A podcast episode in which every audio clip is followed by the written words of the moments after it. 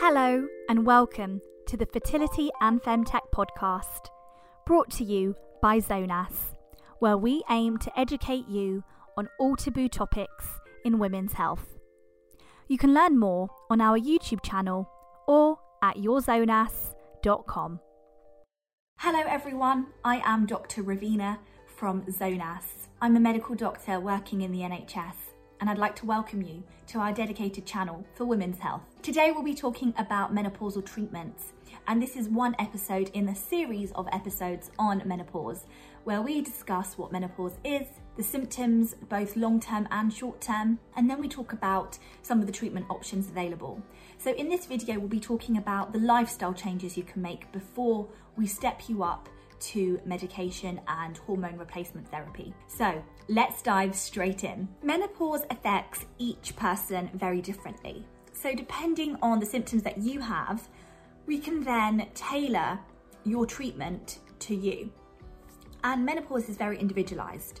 So you may just have, I don't know, tiredness or mood changes like depression or difficulty sleeping. And so with that knowledge, we can target specific exercises for you that can help you deal with those symptoms before we get to the stage of considering medication like hormone replacement therapy. So in terms of the lifestyle, what changes can you make to optimize your lifestyle and make sure that you are living the most healthy, most optimized lifestyle for you. First thing you can do is have a good diet. Now, what do we mean by a good diet? So typically we like to recommend a Mediterranean type diet. So a Mediterranean type diet consists of protein and lots of vegetables, using olive oil, having lots of fruit in your diet, and having high fiber. So fiber is a food group that is present in lots of vegetables, especially green leafy vegetables, spinach, kale, those sort of things.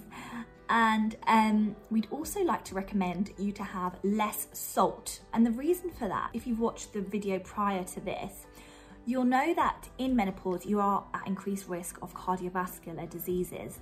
So by keeping the salt levels low, we can help to reduce that risk of cardiovascular diseases by helping to maintain a good blood pressure. So salt is really important. We also like to reduce the amount of fat that's in your diet. So we don't like too much fat because that can increase the lipids in your bloodstream. And we know that with menopause, you have an increase in your lipids, which is um, another word for fats. So by taking in less fats, we can also just reduce the amount in your blood. Now, I've done a bit of research in this area, and what I found is they did some research in Japan, and they found that people that have a diet that's high in estrogen containing foods, so those are specifically things like soya, can help to reduce or eliminate completely some of the symptoms they get with menopause. Menopausal symptoms occur because you have a reduction in your estrogen. You're no longer producing the same amount because you have ovarian failure, your ovaries stop working. And that's why you get symptoms. You get symptoms because you don't have the high amounts of estrogen that you once had. So, by increasing the amount of estrogen in your diet, this paper has suggested that it can help to relieve some of your symptoms. And the reason why they did this in Japan is because the Japanese diet is very rich in soya, soya sauce, um, eating soya. Um, they found that Japanese people were less likely to have severe symptoms of menopause, which I found super interesting. But of course, this would have to be in a very large quantity. You'd be needing to eat soya for breakfast, lunch, or dinner every single day to really appreciate the benefits of having an estrogenic diet. So that's just something to bear in mind. Um, not something that I say that you should definitely do, but just useful to keep in mind. So that's the diet. The next thing is alcohol, alcohol and smoking. Now, these are two biggies, and I think if you've been smoking for your entire life, I can appreciate it's a really difficult thing to just suddenly stop one day as soon as you get to menopause, especially if it's something that has been a stress reliever for you for many years. Now, going back to the risks of your heart, your lungs, your brain that you can have an increased risk of during menopause, we like to just stop smoking. And it sounds really easy, and I know it's not that easy. Um, but it's better late than never because you can always reap the benefits of not smoking, whatever stage you are at in life. So even if you have been smoking for 50 years and you know you're now becoming menopausal, um, I'm sure that you will be relieving some of the risks that you've put yourself at by stopping today. If you want some more information on stopping smoking, I can link you some quit smoking advice in the comments below. The next thing you can do to optimize your lifestyle is alcohol. So with alcohol, it's it's thought to be okay in moderation, but ideally, we, it's not something we encourage our patients to drink. And the reason for that is because we know that it can make some symptoms worse. So things like hot flushes, night sweats, um, mood changes, feeling down, depressed. Uh, excessive alcohol doesn't help with those things. You may feel like, you know, if I want to go on a night out, I might want to have um, a glass of wine. And you know what? That's completely fine. Having a glass of wine here and there is, is, is not bad. And actually, as long as you have everything in moderation, it can help with some of your mood changes. It can help with some of your stress and um, it can actually just help you feel a lot more normal in yourself if you feel that your body's changing with menopause. So I think it's really important to consider the mental aspect of going through menopause and sometimes having a glass of wine can help. Just keep you calm, keep you relaxed. So everything in moderation. That's for alcohol. And the next thing is more to do with your environment. So in your environment in which you live, so your room, where you're sleeping every night, your house, we advise for you to avoid overheating. And that's because overheating, having lots of um, heat at you all the time can make the hot flushes worse, make night sweats worse, can make those vasomotor symptoms that we described in the previous video worse. So headaches, palpitations, and um, that's why we like to just keep everything at a constant temperature. You might actually prefer it more cool, so a little bit colder than what you perhaps have had in the past. Another thing that you can introduce into your lifestyle is supplements. So most people do get enough of this in their diet, but living in the UK where we don't have much sunlight and not all foods naturally contain the vitamins that we need, you may need a little bit of a top up in terms of supplements. And supplements you can get from over the counter, Boots, Holland and Barrett, any any pharmacy, any health food store. Um, you can even get them online, Amazon. And specifically, I would say you should have uh, calcium so calcium's really good for your bones and also vitamin D. And the reason why um, I say these two things is because of the risk of osteoporosis and osteopenia, which are two long-term consequences of menopause as you have a reduction in your estrogen, a reduction in your bone density, and therefore putting you at higher risk of fractures in the future. So therefore, by taking supplements, you can really help to strengthen those bones, increase the bone mineral density, and keep you overall a little bit more healthy. Living in the UK, which is not a sunny place, I'm just looking outside my window and it looks absolutely miserable. So I'm actually quite happy to be in quarantine at the moment because I do not want to go out. It looks really, really cold, um, as it ma mainly does during um, winter in the UK. So if you are living in a place where there isn't much sunlight, then vitamin D is something really important that you should actually take all year round. Um, most of the population are deficient and that's perhaps why so many people suffer from tiredness and fatigue and it's because they're just vitamin D deficient. Um, you don't need a blood test to prove this, just take vitamin D and I'm pretty sure it will help with some symptoms that you may have of fatigue. That's just summing up the supplements side of things. Next, I'd like to talk to you about exercise. So many of you may already do a little bit of exercise, walking, running. Um, a lot of my patients do um, yoga and actually that's something they picked up when they started having menopausal symptoms. And I actually find um, I learn so much from my patients because they tell me what they try and they say, oh, actually, you know what? I started doing Pilates, and Pilates have not only helped with my mood, they've helped with my flexibility, and they've made me feel much better overall.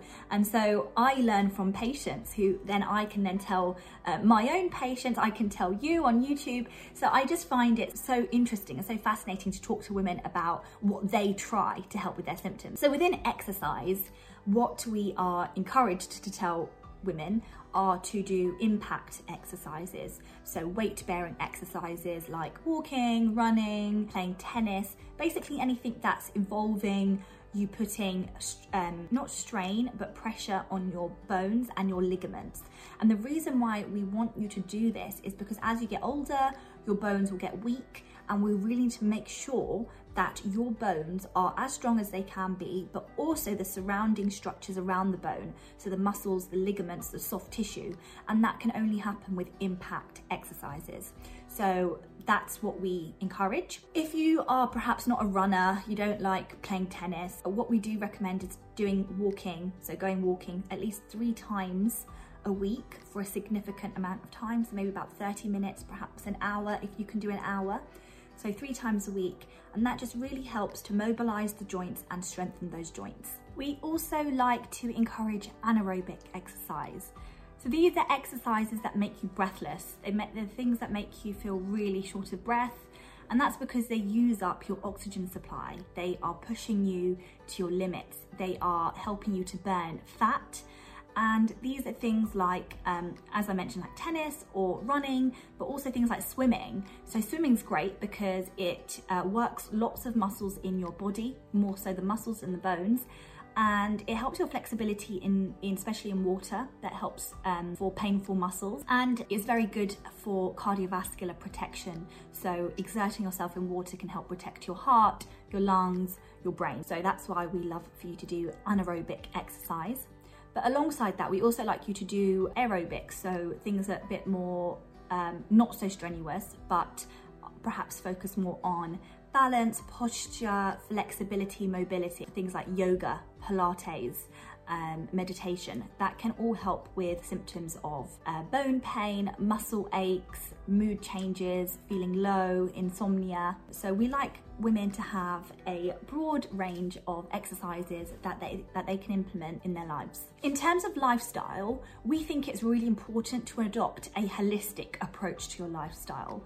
So, if perhaps you feel actually I can't change this part of my life, but perhaps I can cut down my alcohol, well, that's great. And we would rather you make small incremental changes over time than try and just do everything all at once. And research has shown that small changes over a period of time are more likely to become habit than trying to change lots of things that may be sustained short term, but in the long term, they won't become a habit, they won't be sustained. So if you perhaps find, okay, let me deal with alcohol in the next three months, I'm gonna try and reduce how much wine I have per week, then perhaps after the first three months, you then move on to exercise. And I would suggest that would be a really good way to help optimize your lifestyle. In terms of, of exercise, exercise is particularly important. And the reason why it is, is because women are generally, um, and, and if you have some risk factors, women may have low bone density even before menopause. So, you know, if you're a smoker, if you have a risk factor of osteoporosis, if you don't have a great diet, if you're malnourished, if you're quite thin, if you're not doing too much exercise, then you may already have many risk factors that put you at um, higher risk of osteoporosis and osteopenia after menopause. And what we what we do know is that women that have low bone density prior to menopause will have a greater loss of bone mineral density after menopause compared to someone who has normal. So that's why it's really important to optimize those lifestyle changes as soon as you can. The other great thing about exercise that I personally um, think is really important is that exercise just makes you feel good. And the reason why it makes you feel good is, um, of course, we're exercising our bodies, we're getting our heart racing, the blood's pumping. Um, it's making us feel a bit out of breath, which you may absolutely hate or you may love the feeling. But the reason why exercise is thought to be so good is because it helps with your mental health. And mental health is so often dismissed as a main main symptom and complaint of menopause. With exercise, you release endorphins and you also release serotonin. And these are two happy hormones that are released due to you exerting yourself. And so I think exercise not only helps with all the physical symptoms and your bones and your skeletal system, but actually helps so much with your mental health. So today we have discussed how you can use your lifestyle to manage some symptoms that you're experiencing during menopause. Now, if you want to learn a little bit more about medications that we can prescribe for menopause, stay tuned for our next video. If you have any questions based on menopause, lifestyle, or women's health questions in general, please pop them in the comments below or feel free to private message me at dr.ravina on Instagram or you can follow us on at Zonas Fertility. Until next time, take care. Bye.